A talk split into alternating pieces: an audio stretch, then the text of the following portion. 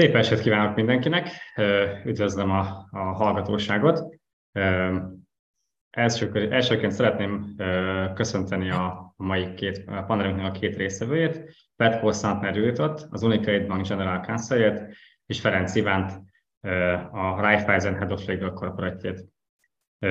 A mai alkalomnak az apropója az nagyjából onnan indul, hogy nagyon gyakran beszélgetünk álláskeresőkkel, és amikor kicsit egy-egy álláskereső vagy jog, fiatal jogász el van kenődve, hogy nem találja a helyét, vagy gondolkodik azon, hogy van-e értelme a, a nehézségeknek, akkor azt szoktam mondani, hogy gondolkodjon azon, nézze meg azt, hogy azok az emberek, akik vezetők az ő pozíciójában, vagy az ő területén, őket mennyire látja boldognak, elégedetnek, milyen kihívások vannak, mik az örömök az életükbe, és hogy érdemes küzdeni, igazából ez egy cél lehet, ha éppen most nehéz, akkor egyen hosszabb távon megéri ezért dolgozni, és erre különböző válaszok vannak, és akár ez is lehet egy válasz arra, hogy jó helyen van az ember, hogy azon a helyen egyébként a vezetők azok, azok mennyire szimpatikusak, mennyire érezzük azt, hogy a helyükön vannak.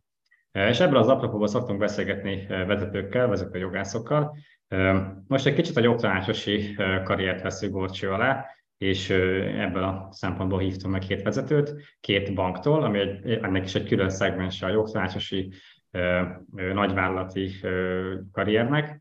Úgyhogy elsőként arról fogunk beszélgetni, hogy az ő karrierjük hogyan alakult, mert azt gondolom, hogy nagyon sok kérdés, nagyon sok olyan választ kaphatunk itt, ami, ami tanulságos és hasznos lehet számunkra. Úgyhogy elsőként azt a kérdést tenném fel, hogy milyen joghallgatók voltatok, és egyébként, ha a, a mai énetekkel találkozna a joghallgató énetek, akkor mennyire lepődne meg, mennyire lenne meglepő számotokra az, hogy ma itt tartotok. Judit?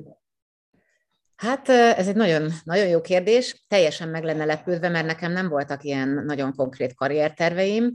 Én amikor jogra mentem, akkor nem voltam teljesen biztos, hogy jogász akarok lenni, az, hogy bankszektor, az úgy eszembe se jutott, és úgy gondoltam, hogy majd egyetem után elvégzem a pszichológiát, aztán pedig, aztán pedig, ha meg nem, akkor valami emberi jogi szervezetnél fog dolgozni. Ehhez képest ez egy hatalmas, tehát egy teljesen más irány. Én egyetem után, az már nagyon régen volt, tehát a 90-es évek elején, akkor még nem volt nagyon gyakori, de hogy az ember nem rögtön munkába, hanem kimentem külföldre egy svájci, először a Kanadában voltam, aztán egy svájci ösztöndíjjal Svájcban, és ez úgy meghatározta, tehát abban az időben, amikor visszatértem, és 96-ban elkezdtem dolgozni, akkor, akkor az jó lehetőségeim voltak, mert ez a nyelvtudás, meg a külföldi tapasztalat, az sokat számított. De nem elsőként, tehát mindenféle varga betűkön keresztül jutottam a bankba, körülbelül egy év alatt volt hat munkahelyem, míg ide jutottam ebbe a bankba, kezdő jogászként, és azóta is itt vagyok. Köszönöm szépen. Iván, ez hogy alakult ez a dolog? Hát, abban biztos vagyok, hogy ha találkoznék most a, a joghallgató Julittal, akkor elkezdenék neki udvarolni. Tehát, hogy ez lenne, ez lenne az időutazásnak a lényege. De szóval a legfontosabb az én karrier történetemben az, hogy nekem egy tanári ajánlás volt tulajdonképpen az orvos vagy jogász dilemmának az eldöntője. Tehát ott, ott hangzott el az, hogy, hogy aki nagyon szeretne úgymond segíteni az embereken, tehát nem biztos, hogy a magyar egészségügynek a minden valóságával képes szembenézni, akkor a jog egy ideális pálya lenne. Tehát mondjuk a, a, a fiataloknak azt a szempontot, hogy magukban éreznek egyfajta ilyen emberközpontúság, egy, egyfajta humánum érdeklődést, azt mondjuk a jogászi pályának bármelyik szegmensének egy fontos összetevőnek gondolom. Tehát ez, ez, ez mondjuk egy olyan tapasztalat vagy tanulság nekem, ami akkor pályaválasztásnál fontos. A másik, hogy, hogy én is abban a szerencsés kevés közé tartoztam, aki már akkor külföldi tanulmányokra mehettünk ösztöndíjjal, tehát nagyjából úgy kell látni, hogy egy akkori évfolyamon mondjuk az összes hallgatónak a, a 5%-a jutott el külföldi ösztöndíjra. Nem tudom most manapság mi, a, mi az arány, de akkor körülbelül ez volt az, az elérhető, tehát a krémbe kellett az lenni, hogy az ember külföldi ösztöndíjat kapjon. Én Németországban tanultam két fél évet, és emiatt a, a nyelvtudás valóban akkor e, abszolút kiemelte a, a, a fiatal álláskeresi jogászok közül azt, akinek volt külföldi használható idegen nyelvtudása. Ezzel kapcsolatban viszont szintén van egy mai tapasztalatom, vagy egy tanulság a, a fiatal álláskeresőknek, hogy ugye ilyen az angol az alap, meg azt tudni kell, de az, hogy amellett egyébként, ha van egy másik, amiben otthonosan mozognak, az azért nyilván nagyon nagy segítség abban, hogy mondjuk annak a gazdasági ágazatnak, vagy annak a, a régiónak a, a jogi munkái, tehát mondjuk ha olaszul tudnak, akkor az olasz érdekeltségű vállalatoknál például sokkal könnyebb munkát találni, vagy ugyanez igaz a német érdekeltségű vállalatoknál. Függetlenül attól, hogy nagyon elangolosodott ugye a, a jogban is az, a kapcsolattartás nyelven nemzetközileg, tehát még az osztrák és német bankoknak is a, a, a magyarországi kapcsolattartása is angolul megy már, és nem pedig németül, de ettől függetlenül egy második nyelv, amiben dolgozni is képes a, a joghallgató, az egy erős, erős pont. Elvégeztem az egyetemet Budapesten, egy mondatot tanári indítatásról még azért hagy mondjak, tehát én azt gondolom, hogy, hogy a rendszerváltozás környékén egy nagyon szerencsés jogász generációtól tanulhattunk. Tehát olyan, olyan ö, ö, jogi ö, tényleg szaktekintélyektől, mint Györgyi Kálmán, Harmati Attila, Zlinszki János, akik, akiket ha az ember hallgatott, akkor tényleg egy, nem azt érezte, hogy akkor itt egy nagyon gyenge, éppen csak elkezdődött polgári demokrácia vagy rendszerváltozás utáni ország van, hanem hogy ennek komoly hagyományai vannak, ami tényleg ez egy jó hogy mondjam, felkérés arra, hogy ezeket tovább vigyük és ezért most egy kicsit ilyen, hogy mondjam, avitos hangzik azt mondani, hogy tessék olvasni valami klasszikusokat is, de hogy valami ilyenre biztatnám azért a fiatalokat, hogy ezt a fajta műveltséget szerezzék meg, és, és értékeljék. És ez nem, nem egy ilyen dolog, hogy jaj, de jó tudok latinul, bár azzal nem tudok mit kezdeni, tehát nem ez a célja ennek, a, ennek az üzenetnek, hanem sokkal inkább az a célja, hogy azért a mai mondjuk nagyon nagy mennyiségű és egyáltalán nem koherens jogi szabályozói környezetben megtalálni azt, hogy mi lehet ennek a, a, a mozgató elvei, meg a rugói, az a, az a jogászi működésnek gyakorlatilag elengedhetetlen eleme. Tehát a jogbetűjéből nem fogsz rájönni a jogtartalmára jelenleg már, hanem ugye egy csomó mögöttes dolgot kell hozzá ismerni, és ezt viszont akkor lehet jól megismerni, hogyha az ember visszább, visszább is nyúl mondjuk a jogfejlődésben. Na ennyit a fontos tanulságokról, ami az én pályám elejére, elejére mutatnak vissza. Én ügyvédjelöltként kezdtem, viszont már nagyvállalatban dolgoztam ügyvédjelöltként, tehát gyakorlatilag jogtanácsosi pályával indítottam. Ez akkori, az akkori Csemege Július Májnak volt az ügyvédirodája, és a szakvizsga után pedig a, a teljesen újonnan indult lakáskassa nevű lakástakarékpénztárhoz kerültem első és egyedüli jogászként, és gyakorlatilag 21 évig ennek voltam a, a jogi vezetője, a, a, a 2019-ben váltam ki gyakorlatilag a, köt, a fundamenta kötelékéből. E, két és fél évet ügyvédkedtem a, a Covid alatt, ami hát nem egy ideális belépési pont a, ugye a ügyfélépítésre és az új ügyvédi e, karrierépítésre, tehát a Covid az nyilvánvalóan egy nagyon megterhelő, hogyha valaki pályát akart akkor, akkor indítani. E, és így tértem vissza gyakorlatilag egy, bő, bő egy éve a bankszektorba jogi vezetőként. Hát ugye Jurita nagyon régóta ismerjük egymást, és pontosan tudjuk, hogy a jogi vezetőségnek milyen, milyen vonulatai vannak, kell hozzá nagyon sok kitartás, tehát valóban az a fajta dolog, hogy a kollégákat kiválasztjuk, kineveljük, betanítjuk, összecsiszoltatjuk egymással, tehát ebben rengeteg, rengeteg nagyon szép munkát be lehet tenni, és azért a jogi vezető az, az messze nem csak jogász, hanem abban van ugye egy menedzser vonal, meg van egy ilyen tanító-fejlesztő vonal is.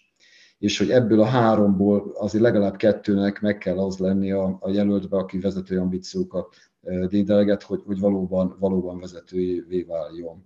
Tehát nekem ez így a, a két, két és fél évtized után az erős tapasztalatom, hogy, hogy kell egy erős jogi szakmai érintettség, vagy irányultság, mert ugye a jogász nem nagyon fogad el nem jogász főnököt. Tehát ugye legyen a, a főnök, ami értse legalább annyira, vagy tőlem is jobban a joghoz, és bizonyos ágaiban ő legyen az expert. Tehát ez egy elvárás általában a beosztott jogászoknak.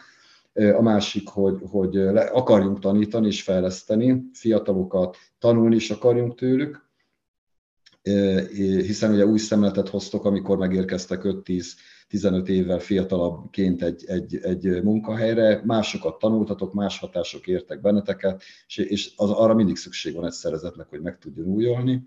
És tényleg a harmadik pedig ez a, ez a, a jogi menedzseri vonal, hogy, hogy a jogot el tudja az ember helyezni, mint egy, egy, egy folyamatba, egy folyamat részében, a jogi szolgáltatás, mint egy üzleti folyamatnak az egyik eleme, tehát ebben kell tudni gondolkodni, és ez megint csak távolabban a szűk értelmet jogi jogtudománytól.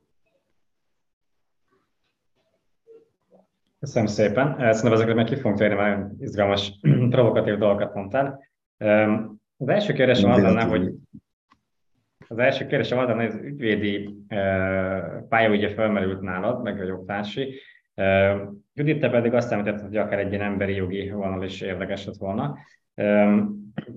Hogyha most kérdez benneteket egy pályakezdő, hogy, hogy hát ezen a három dolgon gondolkodik, ami tényleg azért elég messze van egymástól, de mondjuk a az ügyvéd meg jogtanácsos talán kevésbé, de azért az is egy nagy dilemma, hogy hol kezdjen valaki, akkor mit tanácsolnátok neki? Hogy dönts el, hogy neki melyik irány? Nektek ez hogy alakult, hogy ügyvédiroda, nagyvállalat, az hogy sikerült ezt eldönteni?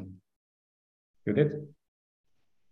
Én valójában, ahogy mondtam, olyan hosszabb, tehát az első másfél évben volt 5-6 munkahelyem, abban volt ügyvédi iroda is, kicsi is, meg nagy is, nemzetközi is, meg ilyen kis kézműves is, nekem elég gyorsan lejött, hogy én nem akarok, tehát én nagyon nem akartam ügyvéd lenni, nagyon nem, azért, mert én azt, tehát nekem az a része nem tetszett, hogy, hogy az ügyfél, tehát maga a gazdasági része, hogy ügyfélkeresés, tehát az abba való, tehát a, hogy a munkának, az energiának egy jelentős része az a az az ügyfélkereséssel, ügyfélszerzéssel történik. Én azt szeretem a vállalati jogász létben, hogy készen kapom a feladatokat, én azt, én azt nagyra tudom értékelni, úgyhogy nekem elég gyorsan kiderült, hogy én vállalatban szeretnék gond- dolgozni.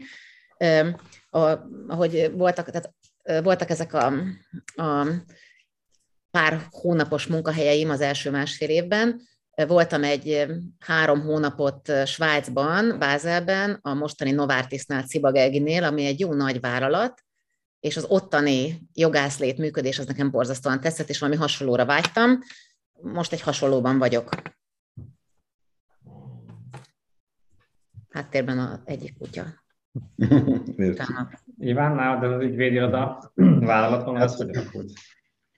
Azt mondanám egyébként, hogy, hogy valójában ez gyakorlat közben derül ki, hogy, hogy kihez mi passzol, és miért, miért tehát hogy hogy ismeri föl, hogy melyik az, ő, melyik az ő útja. Egyáltalán nem baj, hogyha több mindenbe belekóstolunk már. Tehát nincs az, hogy akkor én elhatároztam, hogy 24 éves koromban, hogy bíró leszek, és akkor már pedig egész életemben ad leszek, vagy ügyvéd leszek, és végig ad leszek.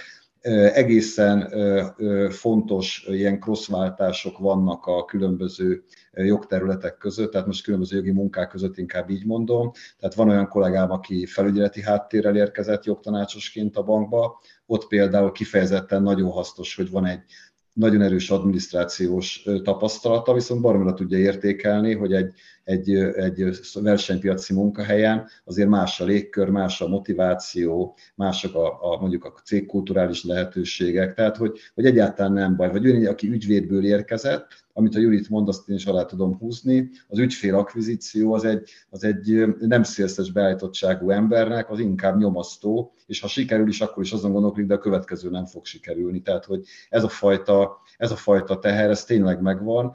Ha, ha bedolgozó ügyvéd, akkor meg egy kicsit olyan arctalan marad a saját maga számára. Tehát azért azt látni kell, hogy, hogy nyilván aki szeretne egy, egy, egy részese lenni egy jogi munkának, akkor ott, ott, ott az ügyvéd életben nagyon sokszor csak bizonyos szereteit kapjuk meg. Tehát van egy darab kérdés, egy darab jogvélemény, egy darab szerződésdraftolás, egy darab tárgyalás, de ott az egészet nem látod, nem kísérsz végig mondjuk egy konkrét cégnek egy, egy termékbevezetését, vagy piacra lépését, vagy egy teljes eljárást. Ha belsős jogász vagy, akkor gyakorlatilag az üzleti területtel együtt találhatod ki a termékötleteket, együtt alkothatjátok meg a stratégiát, végig kíséred egészen odáig, hogy bevezetik a terméket, és visszamérheted, részes lesz, részes lesz a, a sikernek, vagy tanulsz szépen akkor, hogyha javítani kell a dolgot. Tehát a, a, a bevonódása a jogásznak sokkal intenzívebb akkor, hogyha egy vállalat szövetébe van bekötve, egy ügyvéd, még ha a, a desk szolgáltatást ad is, sosem lesz ennyire bekötve egy vállalat életébe. És akit érdekel ilyen szempontból a, a gazdaság, a, az üzleti működés, a többi joga határos terület, mint a kockázatkezelés, a compliance, a belső elemzés, ilyenek, az vállalati környezetben sokkal könnyebben megtalálja ezeket a kapcsolódásokat. Ezen nagyon egyetértek, hogy egy teljesen más megközelítés a belső jogászé, tehát nincsenek azok a diszklémerek, nincs az a hosszú tetszett, tehát részletes, részletes állásfoglalás, hanem rettenetesen fontos, hogy, hogy leegyszerűsítsük a dolgokat úgy, hogy mindenki megértse, ugyanakkor pedig felelősségvállalás olyan szinten, hogy a, te, te, mint jogász is a szervezet része vagy, tehát nem lehet eltávolodva diszklémereket írni, hanem tehát ez, ezt egy nagyon fontos különbségnek gondolom. Abszolút egyetértek. Volt Ez az egyik legerősebb egyébként gyakorlatilag, tehát amit azt mondanám, hogy a pályaválasztási szempont, akkor, hogy aki belsős jogász szeretne lenni, ott akkor az egy csónakba evezünk, együtt sírunk, együtt nevetünk, ezt a fajta attitűdöt, ha érzi magába csapatba dolgozni, nem jogászokkal, szélszesekkel, támogató területtel, számítel, controlling, bármilyen területtel, és ez, a, ez érdekli, akkor neki nagyon jó pálya. Hogy azt mondja, hogy én nagyon szeretem bújni a rengeteg mit, bírósági esetjogot, de hogy nem jogászoknak én magyarázzam, csupaszítsam le az egyébként gyönyörűen felépített jogvéleményemet, amiben tele van however-rel, meg, meg, meg egyebekkel, ezt lecsupaszítsam két mondatra, hogy akkor go vagy no go, vagy hasonló, ez nem az én világom, akkor valószínűleg inkább az ügyvédhivatás való neki. És ez nem, de tehát ez ké, ugyanannak a dolognak két oldala, tehát most nincs értékítélet ebben a, ebben a véleményünkben, ez fontos azért a ügyvéd kollégák felé, tehát mi sem lennénk meg ügyvédek nélkül, nagyon sokat támogatnak minket, és táplálkozunk belőlük, de van egy konverter szerepe a belső jogásznak, ugye az ügyvéd és a belső döntéshozatal között, hogy el kell sokszor határoznunk magunkat, hogy akkor megyünk, nem megyünk, vállaljuk a kockázatot, mit, mit teszünk. Hm. Volt arról szó, hogy ugye ti is többször, többször változtatok az elején, tehát hogy különböző munkahelyeket kipróbáltatok magatokat. Ez a eszembe annak kapcsán, amiket mondtatok, hogy egy pályakezdő simán azt mondja erre, hogy hát ugye egyetemen nem nagyon volt erről szó, a gyakorlatban nem láttam, honnan tudjam, hogy melyik való nekem elég, és az is érdekesnek hangzik, hogy csak jogászokkal egy csapatban, az is, hogy nem jogászokkal.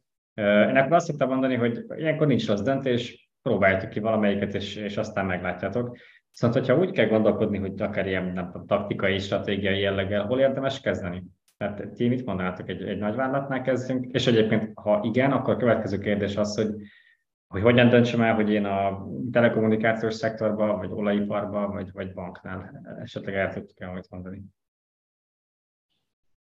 Hát én a, én a megérzésekben hiszek hogy egyre jobban, ahogy telik az életem, tehát az, hogy az ember az, hogy jó helyre kerüljön, ahol fejlesztik, odafigyelnek rá, meg tanítják. Ez a legfontosabb. Tehát, hogy, hogy itt nem az van, hogy akkor a telkó szektor ilyen, vagy a bankszektor olyan, hanem ez egy konkrét vezető lesz, aki fölveszi őt, egy konkrét szűk ö, csapat, ahova bekerül, és hogy ott hogy fogja magát érezni, és milyen lehetőségeket kap. És, és gyakorlatilag ezt kell, tehát hogyha ha, ha ezt kell megérezni mondjuk egy állásinterjú, vagy a második körbe, ha már valaki eljut, és találkozik mondjuk a jövendő közvetlen vezetőjével, ezt kell megérezni, hogy emberileg szeretne vele foglalkozni. És nyugodtan meg lehet kérdezni, mit tervezel velem, ha felveszel? Hát ez egy teljesen normális kérdés. Meg lehet kérdezni azt, hogy, hogy én, én szeretnék mondjuk mit a két-három évre előre látni akár, hogy ez benne van-e. Ugye azért azt látni, hogy egy, egy, egy munkahelyet úgy igazán jó kipróbálni, azért tényleg kellene másfél-két év.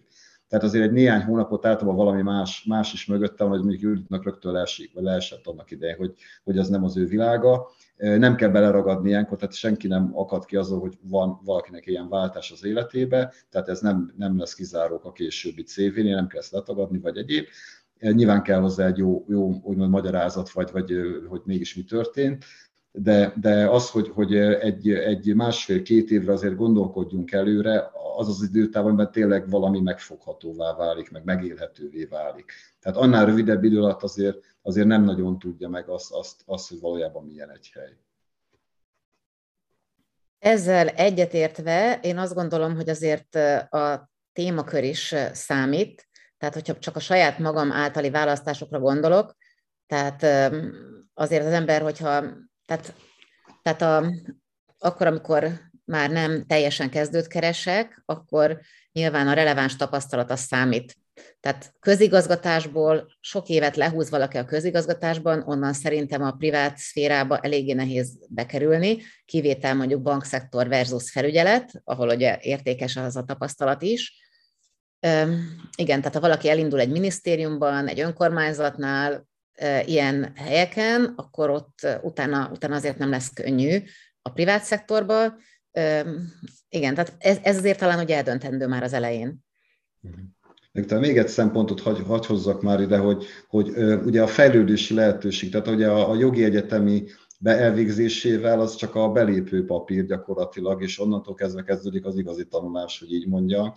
Tehát, hogyha egy munkahelypiről fejlesztő programokat kínál, külföldi anyavállalathoz, testvérvállalathoz programot, csere lehetőséget, vagy tanulmányi lehetőséget, ha támogatja a posztgraduális diplomás diploma megszerzését, vagy szaknyelvi képzést támogat. Tehát az például egy nagy, nagy előny lehet adott esetben a kompenzációs csomag mellett, hogyha ha ilyenre. És erre mondjuk rákérdezni, hogy, hogy ha, ha elköteleződöm, akkor ugye milyen szakmai ambíciómat, vagy tanulási ambíciómat gondolja támogatni a cég, vagy fér bele a cégnek az elképzelésébe, ez is lehet egy hasznos döntési szempont, mert, mert ugye azt nem tudom mennyire ismer, de ugye a jogi képzések még mindig nem a, tehát nem a legdrágább képzések közé tartoznak, ugye az informatikai képzések ugye a legdrágábbak általában, de azért a jogi képzések költségében is azért nem olyan könnyű kifizetni, hogyha az ember mondjuk közel pályakezdő, és még, még, még ott tart a, a, a juttatási részben, tehát ez egy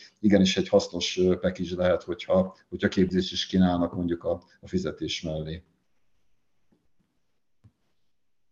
Ezt tök hogy elmondtad, hogy mit érdemes kérdezni, hogy mondjuk nem tudom, ti mit kínáltok egy pályakezdőnek, de akkor egy kicsit a témánál maradjunk, ti, ti mit kerestek egy pályakezdő közeli jogászba? Hogy néz ki egy felvételé, mi az, amire, ti, amire kiegyeződik a szemetek és a fületek egy CV vagy egy interjú sem? Judit? Nekem mindenképpen a, a motiváció, tehát az, hogy az adott embernek mennyire csillog a szeme, ez abszolút meghatározó. Nyilván a beszélgetés során kiderül a, az, hogy mennyire intelligens, hogyan gondolkodik.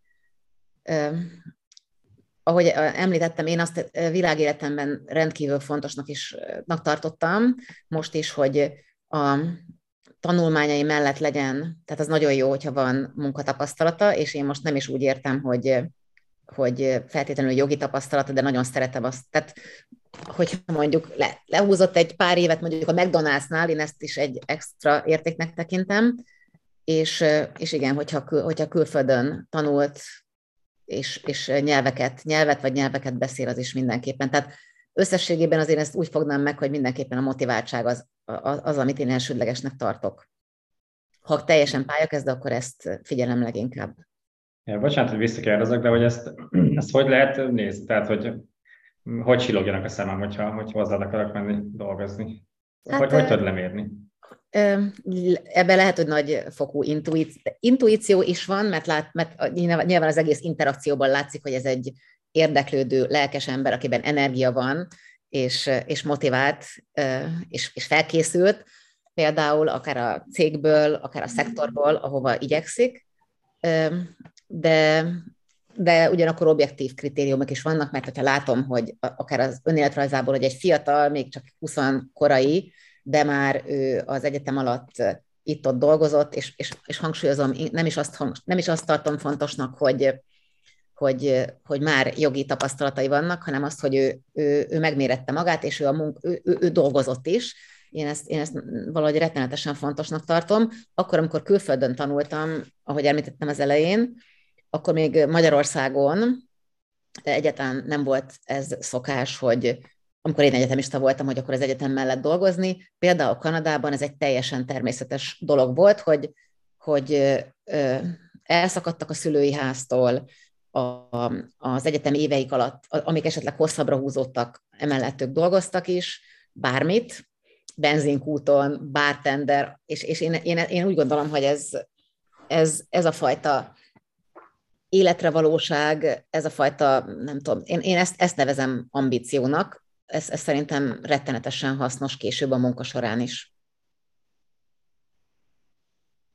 Igen, alapvetően, alapvetően valóban a, a, a motiváció. Én egy kicsit a, a tehát hagyd bővítsem azt, hogy mit nézünk még, vagy mit, néz, mit nézhetünk még. Ugye ez egyik, hogy alapvetően ugye embert veszünk föl. Tehát nem jogászt, és nem pedig egy valamilyen szinten lévő jogászt abban a pillanatban, hanem egy embert, akiben belelátjuk azt a lehetőséget, és őnek is kell magába persze ezt látnia, hogy hova fejlődhet.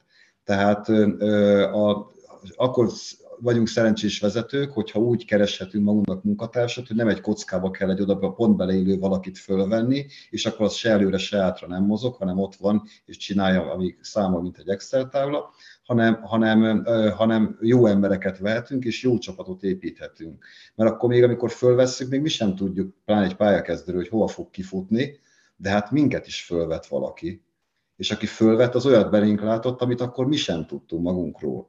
Tehát ez a fajta, ez a fajta lehetőséget adni, és, és ezt, ezt, a, ezt a nyitottságot megtalálni, én ezt a pillanatot szoktam keresni a, a fiatalokban. Tehát, hogy, hogy még ő se tudja, de, de már, én már a tapasztalat miatt látom benne a, azokat a készségeket, amik őt ő alkalmassá teszik arra. És utána tényleg alkalmas lesz, mert hát ugye azért vagyunk vezetők, hogy segítsük az útjukon őket. Tehát, hogy ez, ez, ez, ez, a, ez, a, ez a másik. És, és még egy dolgot, amit Judit nagyon jól mondta ezt a, ezt a munkatapasztalatot, ami ugye gyakor, egy, egy, egyfajta jó gyakorlati érzék, tehát hogy, hogy, hogy nincs mindenre kész válasz, hanem sokszor talpra esettel meg kell oldani valamit, és egy munkatapasztalat ebben nagyon sokat segít. Tehát ott ezer olyan helyzet volt, amikor valamit meg kellett oldani, és ott, ott ez a fajta gyors reagálású készség, ez kialakul. És ha valakinek meg minden még egyelőre mondjuk előkészítenek otthon, és leteszik elé az ételt, meg akármicsoda, akkor ez nem, nem alakul ki. Tehát ez, ezért, ezért egy fontos szempont. Az önismeretnek az egyik legerősebb útja az ember elkezd dolgozni. Tehát ez is egyértelmű. És, és az, hogy, hogy ugye ismeri akkor a, a saját dolgait a, a fiatal, és, és tudja azt a fiatal kollega, hogy, hogy mondjuk szeretek ügyfelezni, vagy nem szeretek ügyfelezni. Ne nyomasszatok időben, de, de leadok jó minőségű munkát, vagy nyugodtan terheljetek, a stressz engem pörget. Tehát, hogy ilyenfajta tapasztalatokat is kihoz, ami utána a munkaszerzésben is nagyon hasznos. A következő kérdés előtt annyit mondanék a, a nézőinknek, hallgatóinknak, hogy lehet kérdéseket is feltenni. A végén lesz majd erre tömbösítve is lehetőség, de akár most közben is. Úgyhogy uh, itt a Q&A részhez érdemes beírni a kérdéseket, én figyelem őket és felteszem.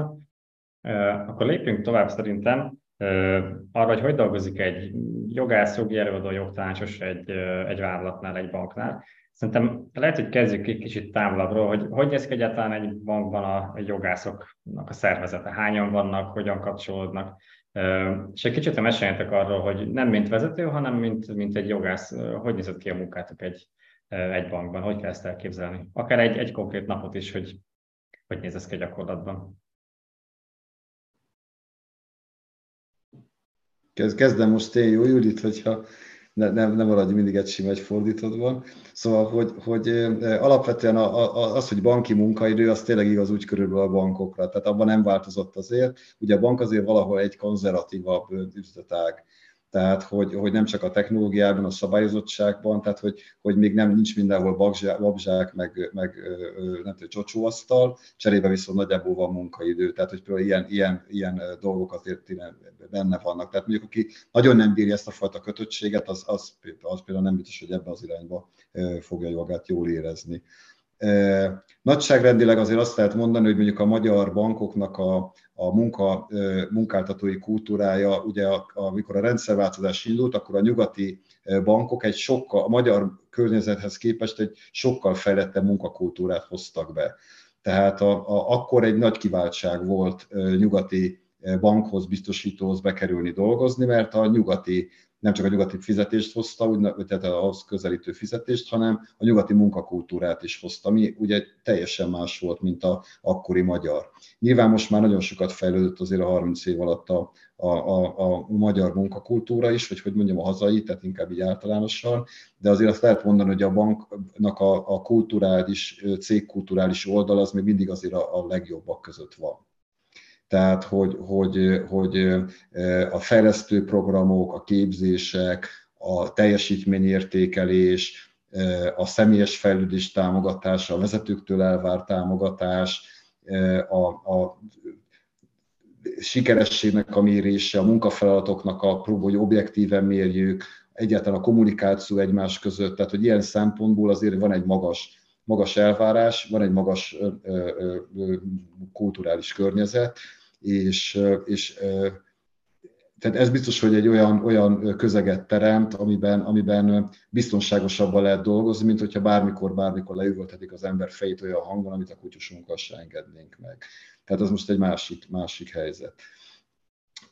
A munkafeladatokat nagyjából ugye van mindenkinek a úgymond fix része, amit ugye rendszeresen ismétlődik, vagy egy szakterülettől kapja mondjuk, mit tudom, a hitelszerződések véleményezését végzés, akkor azokat megkapja attól az üzletáktól, és hát van olyan, amit ugye a vezetője ad neki, akár adhok jelleggel is, ugye elég sok ilyenünk van, tehát jogszabály véleményezéstől kezdve report készítésétől kezdve belső önzési jelentésnek a véleményezése bármi lehet.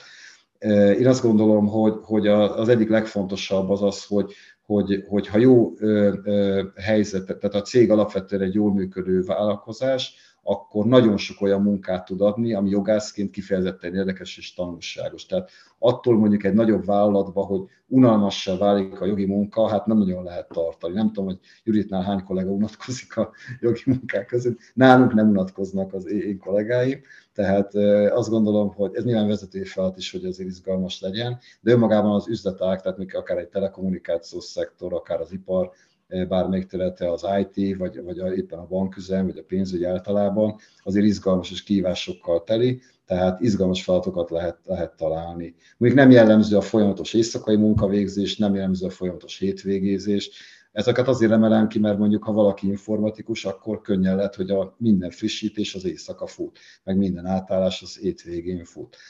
Vagy hogyha valaki mondjuk a számíteli területben gondolkodik, akkor ott az évzárások környékén neki elég kevés szabadsága lesz, de lehet, hogy mondjuk levegőt sem nagyon lesz ideje venni. Tehát, hogy, hogy például ilyen szempontból azért azt mondom, hogy egy normál vállalható és hosszú távon is teljesíthető munkaidő elvárások, vagy elvárás van a, a bankszektorban.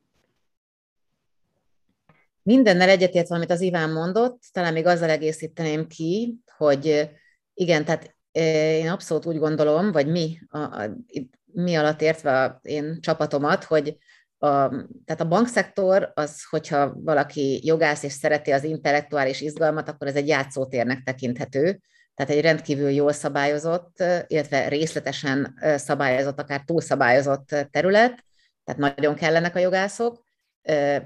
Gyakorlatilag az élet, tehát a, az univerzális bankokban tényleg nagyon-nagyon sokféle termék, meg nem termék, háttérszolgáltatás van, tehát hogy mindennel lehet találkozni.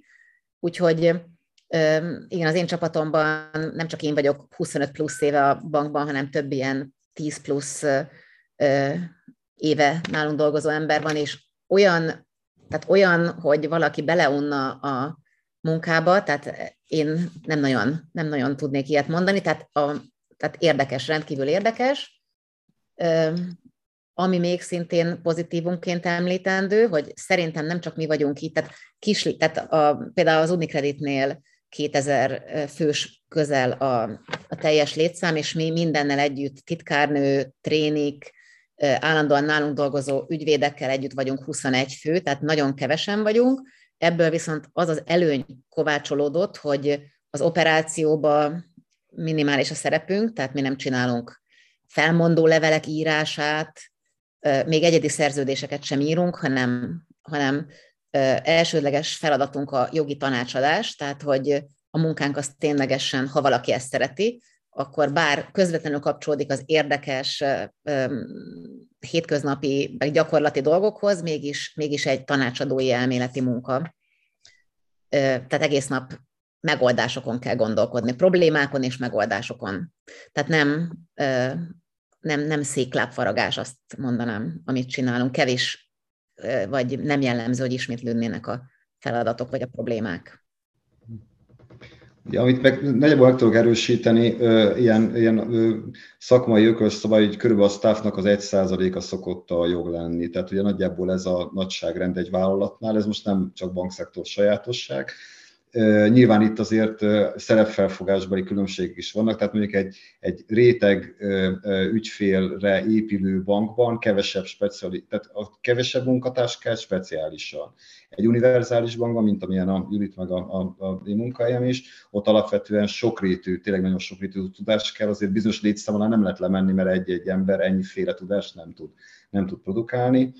Az pedig megközelítés kérdése, hogy mondjuk a belső staffra és az ügyvédi támogatásra hogyan épít egy, egy, egy, egy banknak, amikor a munkát szervezi. Tehát van, ahol nagyon sok ügyvédet vesznek igénybe, és akkor a szerződés vélemény jogi dokumentáció validálása az, az ügyvéd kollégákon keresztül megy, van, ahol elég sokat ebből bent tartanak. Tehát ez, ez ilyen megközelítés kérdés. De azt tudom mondani, hogy mondjuk a, a magyar nagybankoknál jön az OTP-n ott egy más nagyságrend van, de egyébként az őket követő négy, négy nagybanknál, hogy körülbelül ez a, ez a méretű jogi osztályok működnek és ez a létszám már pont alkalmas arra, hogy gyakorlatilag fiatalt, juniort, midet és szeniort is, útól, új üzletágban és tapasztaltat is, tehát mindenféle mixet tudjunk működtetni. Ugye tíz embernél ezt nem lehetett csinálni, 50-nél meg már valószínűleg olyan specializált munkák lennének, amiket, amik előbb-utóbb azért unalmassá válnak, és akkor tényleg széklábforagáshoz vezetnének. Tehát, tehát ez a létszám ilyen vezetői szemmel egy kényelmesen is jól kezelhető létszám, és az ilyen szempontból a jogi vezetőnek egy segítség, hogy ez, a, ez, a, ez az üzemméret.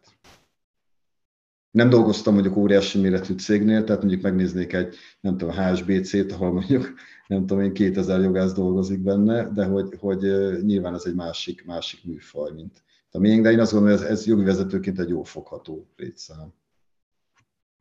Bocsánat, már érkeznek kérdések, Igen, csak nem, nem akarom ellőni a, a tieire, csak van olyan, amik releváns így most a beszélgetésben, azért gondoltam, hogy esetleg szólok. Abszolút, igen, köszönöm a kérdéseket, szerintem gyűjtsük össze őket valamilyen szinten csokorba. Talán ami leginkább passzol ehhez, amire én is utaltam, hogy hogy néz ki egy átlagos nap, meg hogy a tanácsadás az milyen kereteket ölt konkrétan.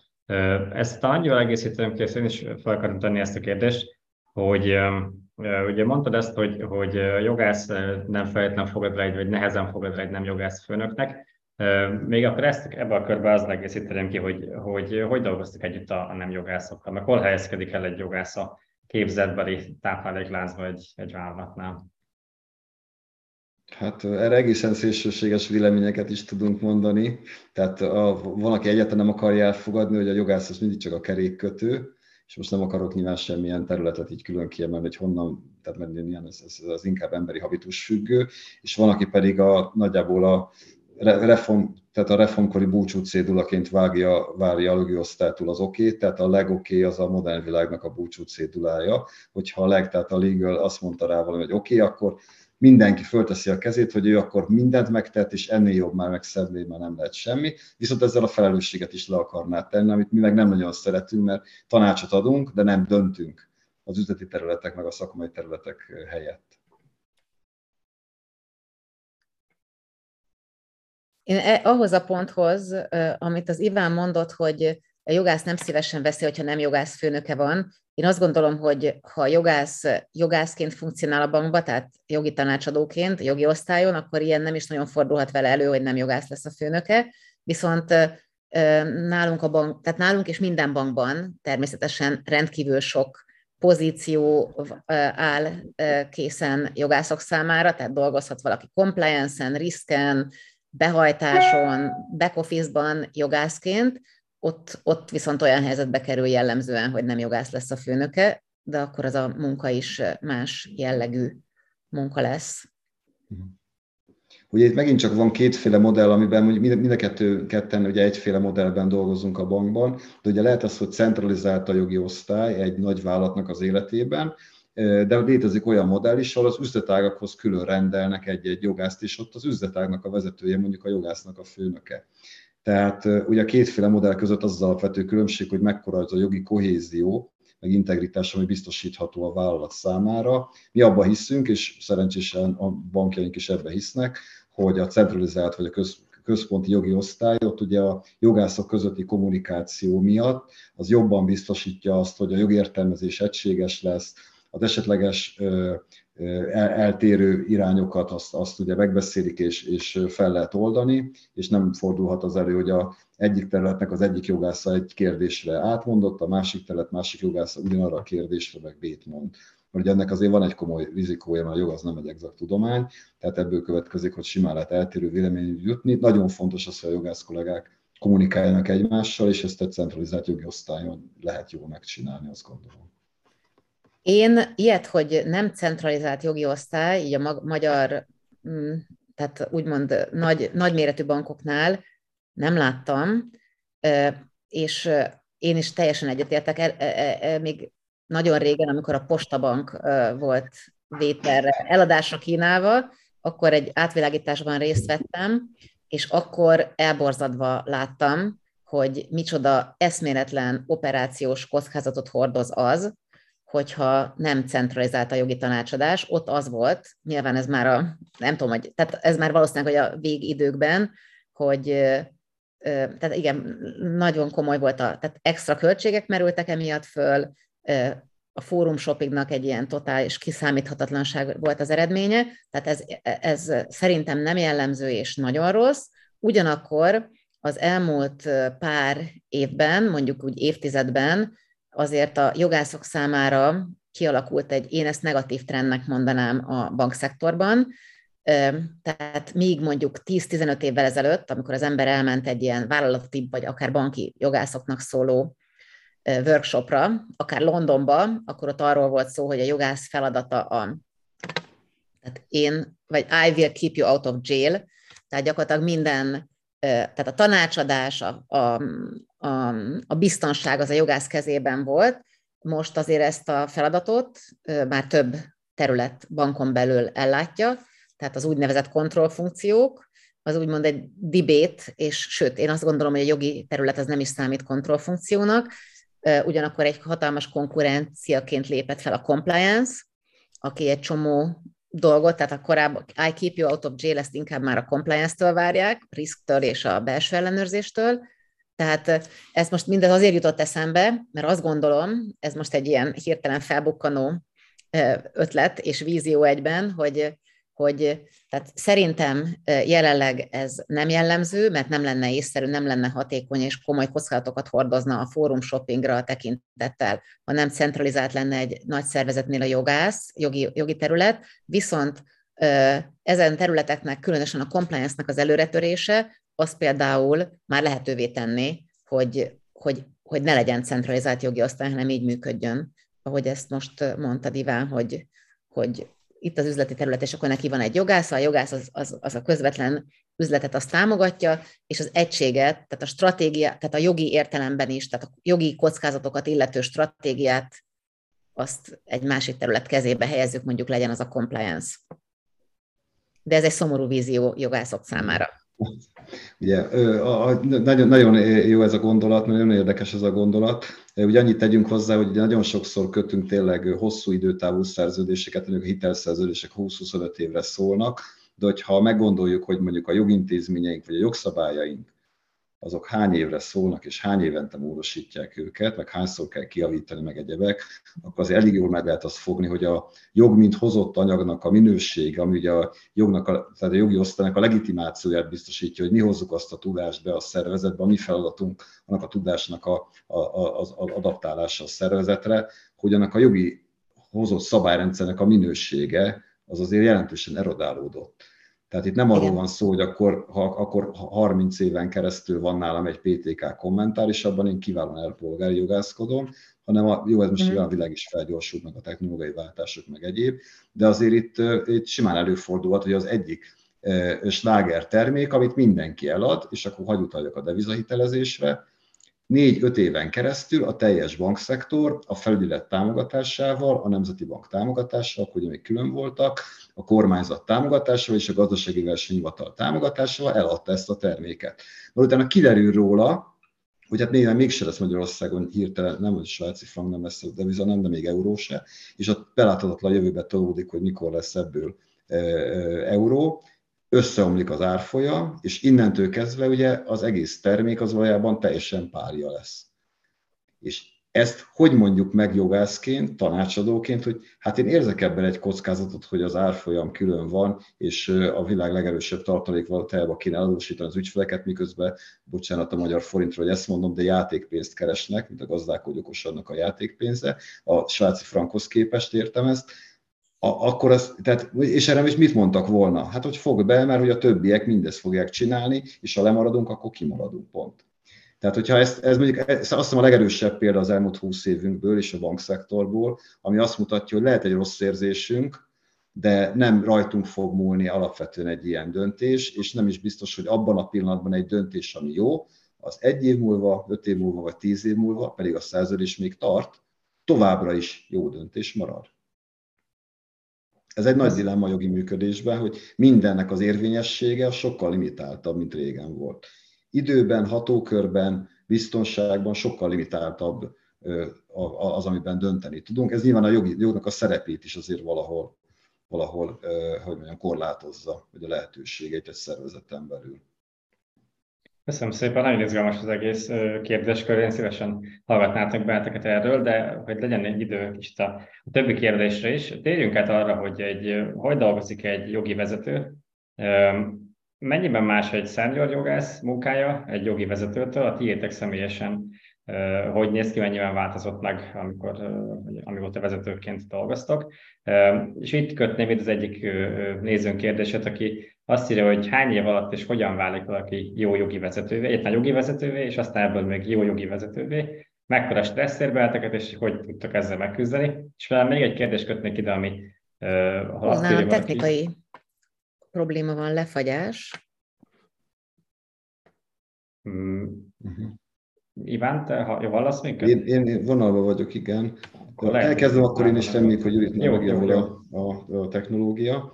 Szóval, hogy, hogy nagy, tehát valamennyi szakmai munkát minden jogi vezető végez, tehát vannak olyan szakterületek, amelyik az ő sajátja, és, ami, és ugye jogászként nem is szívesen mondunk le uh, arról, hogy, hogy valamilyen területen mi legyünk az expertek. Akkor is, ha nem egyedül uh, vagyunk, de, de hogy, hogy legyen kurens jogi tudásunk.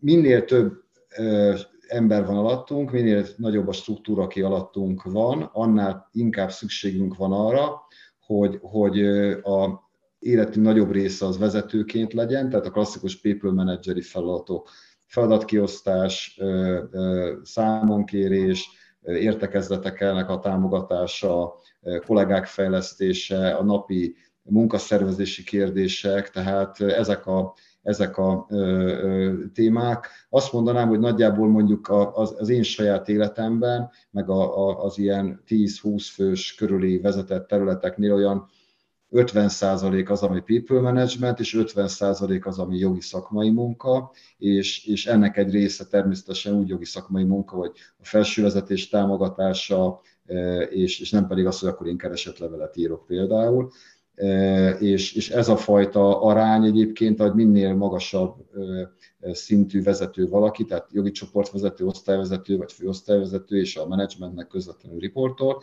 annál inkább tolódik annak a javára, hogy ő stratégiaalkotó, hogy ő a jognak a, a képviseletét végzi a többi területeknél, a, a cégnek a döntéshozó fórumai előtt, és, és annak kevesebb a, a nettó jogi munka.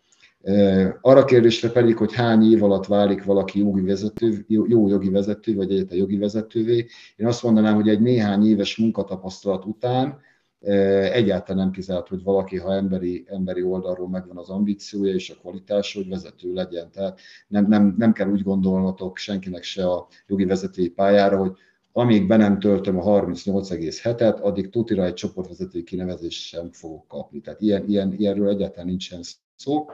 A tapasztalat egyébként az, hogy azért egy olyan, hát mondjuk azt mondanám, hogy 5 kötőjel 8 évre nagyjából szükség van ahhoz, hogy, hogy lássuk, hogy annyira stabil, hogy úgy tudunk ráépíteni, hogy embereket rábízunk, üzletágak támogatását komplettül rábízzuk, hogy akkor a retail vagy az investmentet eh, vigye, tehát hogy, hogy körülbelül ennyire szükség van.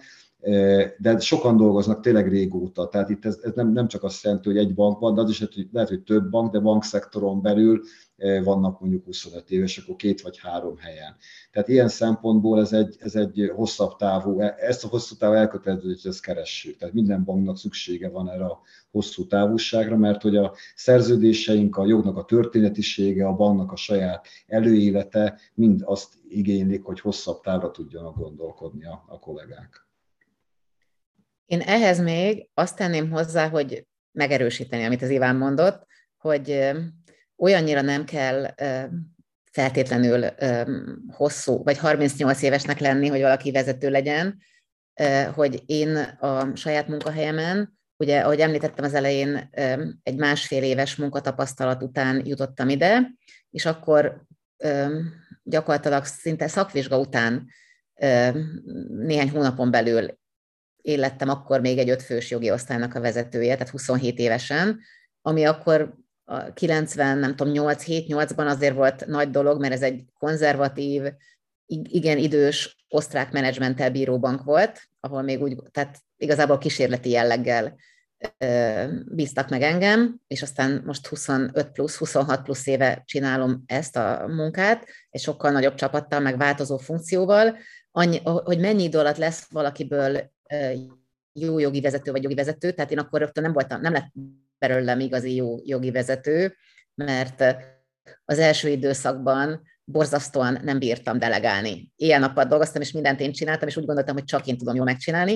Én még arra is emlékszem, hogy Ivánnal beszéltünk arról, hogy az ember átkerül a vezető pozícióba a, a, a jogász, a klasszikus ö, jogtanácsos vagy jogi előadó pozícióból, jogi jogtanácsosi pozícióból, és akkor mi ezen aggódtunk, Iván, hogyha emlékszel, hogy majd itt most a, a piacképes szaktudásunk az átváltódik egy menedzsment tudásra, ami elsősorban, ami rettenetesen hozzárendelt és kapcsolódik a szervezethez, és hogy ez vajon mennyire lesz piacképes. Nekem ahhoz egyébként, hogy igazán jó vezetőnek érezzem magam, és egyébként igazi hatékonyságot érjek el a csapatomban, és kialakuljon nem csak az én életemben, hanem az összes kollégám életében egy egészséges work-life balance, ahhoz az kellett, hogy egy új menedzsment, tehát menedzsment váltás történjen, ahol a, a vezetőnek, a vezérigazgatónak, mert ugye a jogi osztályok, ahogy említettük, centralizáltak jellemzően, és akkor közvetlenül a vezérigazgatóhoz tartoznak, jellemzően. Na tehát az új vezérigazgató az egy ilyen menedzser típus volt, és még a korábbi azt várta tőlem, hogy én mindenben én legyek az első számú szakértő, ő viszont azt várta, hogy menedzseljem, és akkor kóstoltam bele abba, hogy mennyire jó dolog menedzselni. Hogy az ember nem minden saját maga csinál meg, hanem menedzsel, és, és ebből mennyivel többet lehet kihozni, és ennek is, ez is mennyire élvezetes tud lenni. Igen. Igen, ugye mélyen hiszek abban, hogy a jogasz csapat munka, tehát a, a, a Van Man meg a polisztorok kora az ugye régen lejárt a jogban is, tehát együtt sokkal, sokkal többre tudunk menni. Gyakorlatilag minden nap van brainstormos jellegű munkánk, amikor, amikor bedob valaki egy kérdést, hogy volt-e valakinek ilyen tapasztalat, és akkor pár perc alatt 5-6 aspektusból érkeznek hozzá az impulzusok, és, és ez, ez, ez, nagyon, ez nagyon-nagyon hasznos. Ki mit olvasott, kinek mi a, a, az első reakciója egy, egy, egy kérdésre, és itt tényleg sokszor egyszerű napi ügyeknek tűnnek, de kihoznak olyan aspektust, ami mondjuk később egy folyamati javításra vezet például, vagy, vagy kiderül mondjuk egy olyan kockázat, amit nem kezeltünk előtte. Tehát, hogy, hogy, hogy ilyen szempontból tényleg nem az, hogy egy ügybe, egy ügy ki, egy ügybe, egy ügy ki, hanem, hanem hogy, hogy fejlesztünk, és a, a jó menedzseri vagy vezetői oldalnak ezt a fajta fejlesztő szerepet is föl kell vállalni, hogy, hogy hát a jogon nyilván a problémásabb ügyek futnak össze, abból pedig mindig abból lehet igazán tanulni, tehát is, is érdemes is tanulni. Köszönöm szépen. Még az előző kérdésnek volt egy olyan része, amit összekötnénk egy másik kérdéssel. Ugye az volt a kérdés, hogy hogyan kezelitek ti a stresszt, mennyire stresszes a munkátok. Egy másik kérdés pedig az volt, hogyha nagyon kiégett valaki és elfáradt mondjuk egy oktatás, akkor mit lehet csinálni. Ti mit tudnátok erről mesélni a ti karrieretekben, a stressz, a kiégés, az mennyire volt jelen, hogy hogyan kezeltétek? Ha, ha, ha mondhatnám először én, én én valami, tehát valójában engem a stressz, egy ilyen munkahelyi stressz, az őszintén szólva inkább pörget, tehát nekem az jót tesz. Tehát én, én, hogyha van egy kis stressz, izgalom, akkor én azt szeretem. Ha van egy feladat, egy kihívás, én azt, én azt szeretem. Tehát, hogyha van probléma, én azt be kell, hogy valljam, hogy szeretem. Tehát nekem a stressz az jó. Ugyanakkor én már bőven kiéghettem volna, hiszen ugye 25 plusz, 26 plusz éveit dolgozom, azt én személy szerint úgy kezelem, hogy igazából attól kezdve, hogy megvan a work-life balance, attól kezdve a work melletti. Tehát egyrészt a, a work igyekszem gazdagítani, tehát egy kicsit, nem tudom, tehát akár mondjuk megpróbálni, tehát tudományos munkában valamelyest részt venni, hogy az ember ne butuljon el, ez egyik, a másik pedig, hogy jellemzően, tehát én eléggé komolyan sportolok, és én azt gondolom, hogy az, az gyakorlatilag egy olyan alapot ad, hogy egyszerűen én, én, én nem tudom elképzelni, hogy egy sport, sport munka, család háromszöge mellett elképzelhető a, ki, elképzelhető a kiégés. Hát én úgy gondolom, hogy ez egy ilyen biztos recept. Én alapvetően is egyetértek. Még egy olyan faktort hoznék be, hogy egy nagyon jó hangulatú csapatban, amikor stressz van, odafigyelünk egymásra, és nem hagyjuk a kollégát egyedül. Tehát vezetőként ez pláne feladat, hogy nem attól vagyok jó vezető, hogy minél nagyobb zongorát tudok a nyakába tenni a kollégának, hanem akkor, hogyha ha annyira terhelem meg, ami alatt ő ugye megoldja, meg csapatot teszünk mellé, akikkel megoldják, és akkor ebből fejlődés van, mert ez a célja, hogy többre legyen képes, mint amennyit tegnap tudott, mert akkor többet is jobban el tudja látni, és neki is az a célja, hogy fejlődjön.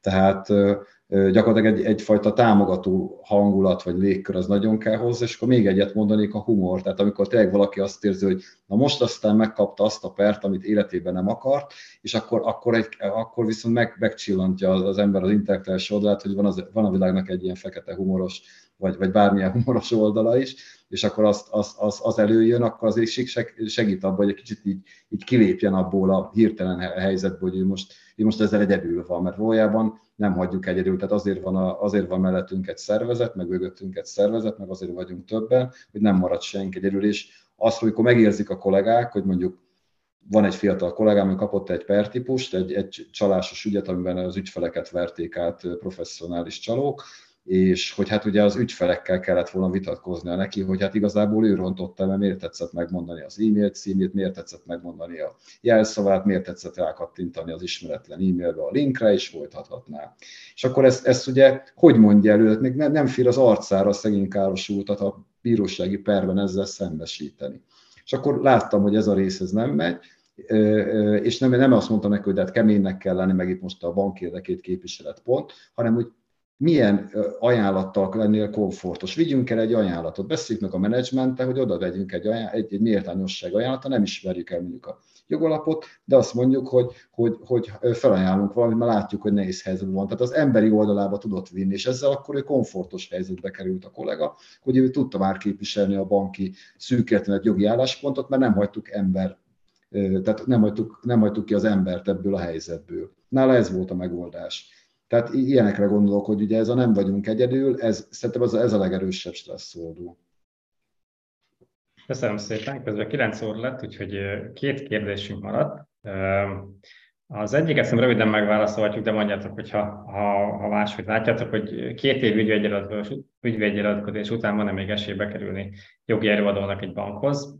Azért, hogy a válasz igen, a kérdés az, hogy attól függ persze, hogy folytásokkal bír az illető. A másik kérdés pedig, hogy mennyire fontos szempont ma, hogy valakinek legal tech érdeklődése legyen. Talán kicsit úgy általánosítanám a kérdést, hogy azt látjuk, hogy a szemünk előtt egy technológiai forradalom zajlik. A, talán a legal technológia, a jogi technológiai forradalom az még, az még nincs itt teljesen. Ti hogy látjátok ezt, úgy általában is ezt a kérdést, illetve a saját szektorotokat, területeket. Tehát, hogy mennyire tartjátok azt valószínűnek, hogy öt év múlva nagyon máshogy fogtok dolgozni jogászként egy bankban, és ha esetleg erre irányokat tudnátok mondani, hogy ha máshogy, akkor, akkor hogyan? Azért talán egy, egy mondatot mondanék rá, viszonylag régóta foglalkozunk a jog és technológia viszonyával, és ahogy beszélgetek emberekkel, azt látom, hogy ahhoz képest, amit gondoltunk öt évvel ezelőtt, hogy, hogy mennyi minden van, és hol fogunk most eljutni, talán akkor a változás még nem volt. A következő öt évben ti ezt hogy látjátok? Brutál. Tehát úgy hittem, hogy egyrészt a, úgymond a, a világ az nem lineárisan fejlődik, Úgyhogy pont, tehát én arra számítottam, hogy majd ez lesz a fő téma, hogy, hogy a mesterséges intelligencia hatása, és, és, és azt gondolom, hogy tehát erről jó, jó beszélni, de majdnem mindegy, hogy mit gondolunk, mert, mert hogy ugye kiszámíthatatlan, de egyetértek veled, hogy bármi, ami az elmúlt évtiz, egy-két évtizedben elképzeltünk, hogy majd lesz, hogy például 20 évvel ezelőtt azt gondoltuk, hogy 5 év múlva már alig lesznek fiókok, most még mindig tele van a világ bankfiókokkal, vagy azt gondoltuk, hogy majd lesz önvezető autó, vagy a Google Translator az majd megöli a fordítóirodákat, tehát hogy, hogy és nem így történik. Úgyhogy, és, és még az, az és, és a bankszektor e tekintetben én szerintem azért, akárhogy is nézzük, be kell látnunk, hogy azért egy dinoszaurusz, tehát, tehát eleve a szabályozottság miatt, a, a fontolva haladás miatt, tehát nálunk például egyértelműen az a, az a mondás, ami validálható is, hogy frontrunnernek lenni IT fejlesztésekben nem kifizetődő, tehát közép, közép vonalon kell lenni. Tehát én, én, én a többi szektorhoz képest azt gondolom, hogy a bankszektor IT vonalon hátrább van, hátrébb van, és ez szerintem a következő öt évben azért ez marad is ilyen, ilyen a trend. Tehát, le, tehát hátrébb leszünk a fejlettséget illetően szerintem. Ugyanakkor, hogyha munka oldalára visszük át a kérdést, akkor azért az a jogász kollega, akinek tényleg semmilyen fogalma nincsen az informatikai jogról, ő azért egyre kevesebb munkát tud kapni, mert egy bankon belül, mondjuk a projektköltségeinket nézzük, hogy annak hány százaléka ment IT-ra ezelőtt 20 évvel, 10 évvel és most, akkor azért van egy erőteljes fejlődés, tehát hogyha az informatikai témáknak a jogi támogatására egyre több feladat van, akkor egyre több jogásznak kell ehhez érteni tehát az informatikai beszállítók, szoftverfejlesztés, szerződések, forráskóddal kapcsolatos történetek, esetleges szerzőjogi viták, ezekben az informatikai és a legal tech tudása az elengedhetetlen. De ez még mindig a humánnak a jogi tudása, és nem pedig az AI-nak a jogi tudása. És hát még egyet hogy mondjak, hogy amíg a menedzsment az humán alapú, addig azt gondolom, hogy nehezen tud a ChatGPT-vel összekacsintani, hogy figyeljetek, akkor ezt most megcsináljuk, jó, és akkor ebben a ebben a dologban most szövetséget kötünk, mert a mesterséges intelligencia az utána nem fog meginni veled sört, hogy akkor, akkor, akkor most tényleg együtt, együtt elhatároztuk, és sikerre fogjuk vinni ezt a sztorit. Nagyon sokat tud segíteni a munkánkban, ez nem kérdés, tehát olyan másodpercek alatt kibányász releváns ítéleteket, szakcikkeket és, és mondjuk EU-s joganyagokat, ami korábban elképzelhetetlen volt, tehát ebbe óriási, de ennek az értékelése, adaptálása, az adott cégnek a, a szája ízére fordítása, a menedzsmentnek a tálalása, azt én nem látom, hogy öt év múlva nem, nem humanoid jogász kollégák fogják végezni. Hmm, lenne két ilyen, ilyen rövid provokatív kérdés. Az elképzelhetőnek látjátok, hogy lesz olyan jogász kollégátok, aki egyszerre fog, hát mondjuk nem tudom, egyszerre fog kódolni, tehát olyan konkrét informatikai dolgokat is csinálni, mert hogy, hogy mondjuk olyan rendszereket állít be nálatok, amihez mind a kettő egyszerre kell, mert ahogy említettem, ugye, hogy, hogy ismeri valamennyire, hogy miről szól az IT-s dolog, de ő alapvetően jogász, de hogy ahol így elkezd összefolyni a kettő, ezt mennyire látjátok valószínűleg? Nekem már van ilyen kollégám, akinek az a, tehát aki programot ír, szerződésíró programot, és abszolút ez a hobbija, tehát 3D nyomtatás, az a, azon szoktunk viccelődni, hogy az ő közvetlen főnökét, az lesz a cél, hogy a közvetlen főnökét majd 3D-be ki tudja nyomtatni. Ez most itt, a, ez most itt Robi feladata. Úgyhogy, úgyhogy én ezt nagyon el tudom képzelni. Ugye, ha belegondoltok, akkor valójában a jognak a nyelvezete az nem más, mint a humán társadalomnak a kódrendszere. Tehát azért írják a jogot, azért találta ki a civilizáció, hogy a civilizációs egyik legfontosabb vívmány a jog, tehát az államnak az a szava, vagy a közösségnek az a szava, ami az egyénnek és a szervezeteknek a működését próbálja szabályozni, hogy ne legyen őskáosz. Tehát, hogy, hogy az gyakorlatilag egy program, ez egy, az egy ugyanolyan kódolás, amit az ember magának ír, vagy magáról ír, hogy így szeretnénk, mint társadalom működni. Most az jó, ez rossz, nyilván ezzel lehet vitatkozni, de, de önmagában ez egy civilizációs vívmány. Ugye ugyanezt történik, amikor programot írunk, tehát gyakorlatilag ugyanazt a szintiszta logikát kell végigvinni, hogy különböző funkciók hogyan kapcsolódnak, milyen logikai szabályok vannak a különbözők között. Tehát egyáltalán nincsenek messze egymástól a jogászi működésnek és az informatikus működésnek az alap készségei. Ehhez képest nagyon kevés, kevés olyan kollega létezik, mint a Juditnak a kollégája, aki egyszerre jogász és informatikus vénával van megáldva, és a képzés sem erősebben, tehát valahogy, valahogy a jogász kicsit bele a jogász képzésbe kicsit bele szorulnak a kollégák, hogy akkor ők, ők túl csupaszon lesznek jogászok, és sokkal kevesebb az ilyen interdisziplináris szakirány, hogy akkor ő, ő mondjuk két évet informatikával foglalkozna, és akkor tényleg mondjuk a szerződésírás az egy jó példa, mert az automatizálásnak az egyik legerősebb, de rengeteg ilyet lehet mondani a peres ügyeknek, a fizetési meghagyásos ügyeknek, az a, a collectionnek a, a támogatása, de ilyen lehet a, a, a, mondjuk a szerződés ellenőrzés, amikor a külső szerződéseket ellenőrzik, mondjuk adásvételi szerződéseket, vagy amiket behoznak az ügyfelek. Ezt, ezt mind meg lehetne programmal is csinálni, nem emberrel, és azt a programot, azt jogász, informatikus kooperációba lehet megírni. És azt mennyit adjatok valószínűleg, hogy a mesterséges intelligencia miatt tehát a mostani jogi, tehát a mostani jogi csapatok működésére kevesebb, kevesebb ember lesz szükség. Azt, azt, abban nem vagyok biztos persze, hogy azt, azt is fog jelenteni, hogy kevesebb emberre dolgoztak, mert csináltak mást is, de hogy ez, amit mondtál is például tesz, hogy akkor gyorsan megtalálja a ChatGPT a, a szerződésbe azt a dolgot, hogy egy nagy anyagban gyorsabban keres, ebből valamennyire ez következne. Erről mit, mit gondoltok?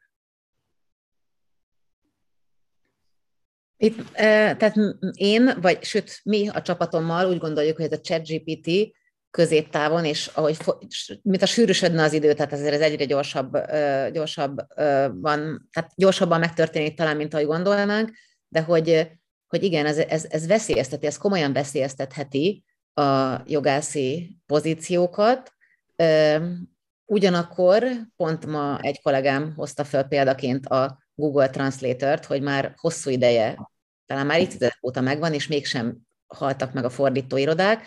Tehát azt gondol, most a mostani adat vagy információk alapján én azt vizionálnám, hogy igen, a létszám csökken, hatékonyság az fokozódik, és igazából még inkább a, tehát gyakorlatilag még inkább az intellektus és a és a emberi kvalitások mm, lesznek, amik majd piacképesek lesznek, tehát kell majd jogász, kevesebb jogász kell, és a jogásznak annak értékesebb és, és izgalmasabb lesz a munkája, mert mindent a keze, kezünk alá tesz majd a chat GPT, vagy valami hasonló.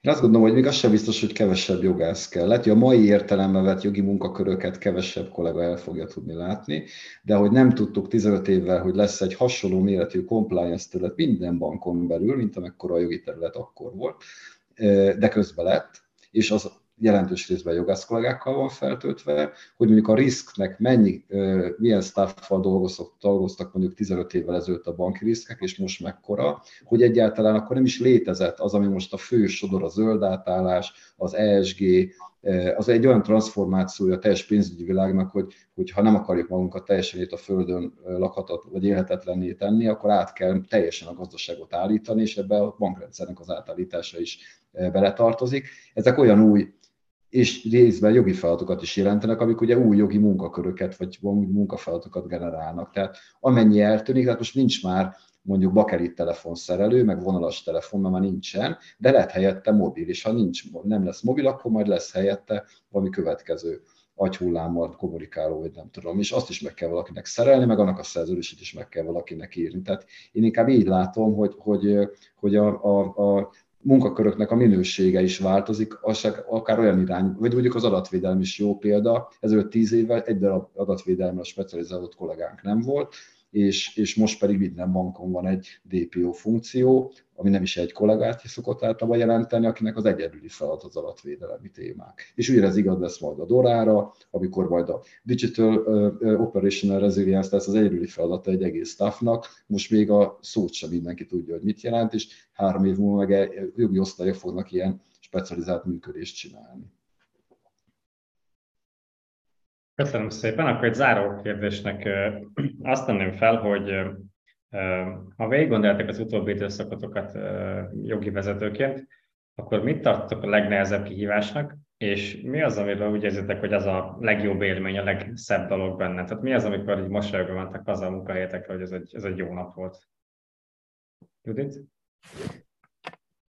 Én a jó, jó nap mércéjeként tényleg az utóbbi időben leginkább a, a, a csapatban levő jó élményeket, tehát mm, jókat nevetünk, vagy, vagy megoldunk közösen, egy, brainstormingolunk, és, és egy ilyen jó áramlás és dinamika van a csapatban. Nekem ez okoz az utóbbi időben leginkább jó élményt.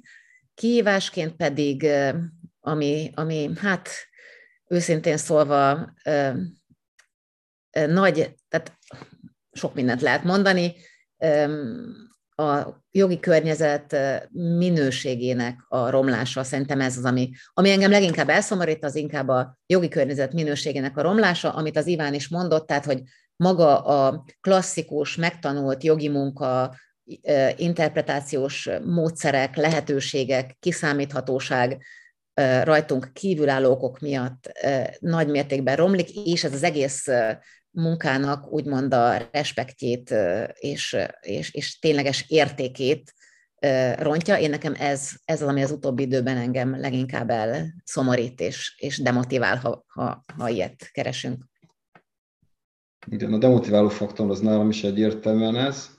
A legnagyobb örömet pedig én is abba találom meg egyébként, amikor a kollégáimnak, vagy a kollégák egy csapatának valamilyen nagy sikere van. Tehát eljutunk egy új terméknek a bevezetéséig, és annak a jogi támogatás is alapvető része volt, vagy, vagy egy szoftvert lecserélünk eredményesen, és abban is szintén benne volt a jogi csapat. Tehát itt nem feltétlenül csak egy, egy jog, jogra elszigetelt eredményről gondolunk, hanem amikor a, a szervezetnek együtt sikerül megcsinálni valamilyen témát, és ugye ezt ebben, ebben a jognak is mindig van szerepe, de ez nem egy ilyen muszáj, hogy legyen ott jogász szerep, hanem egy, egy, egy alkotó részese a stratégiának, meg a, a, annak a megvalósításának a, a jogi csapat, és, és ez okozza a legtöbb, legtöbb jó, jó helyzetet nekünk is.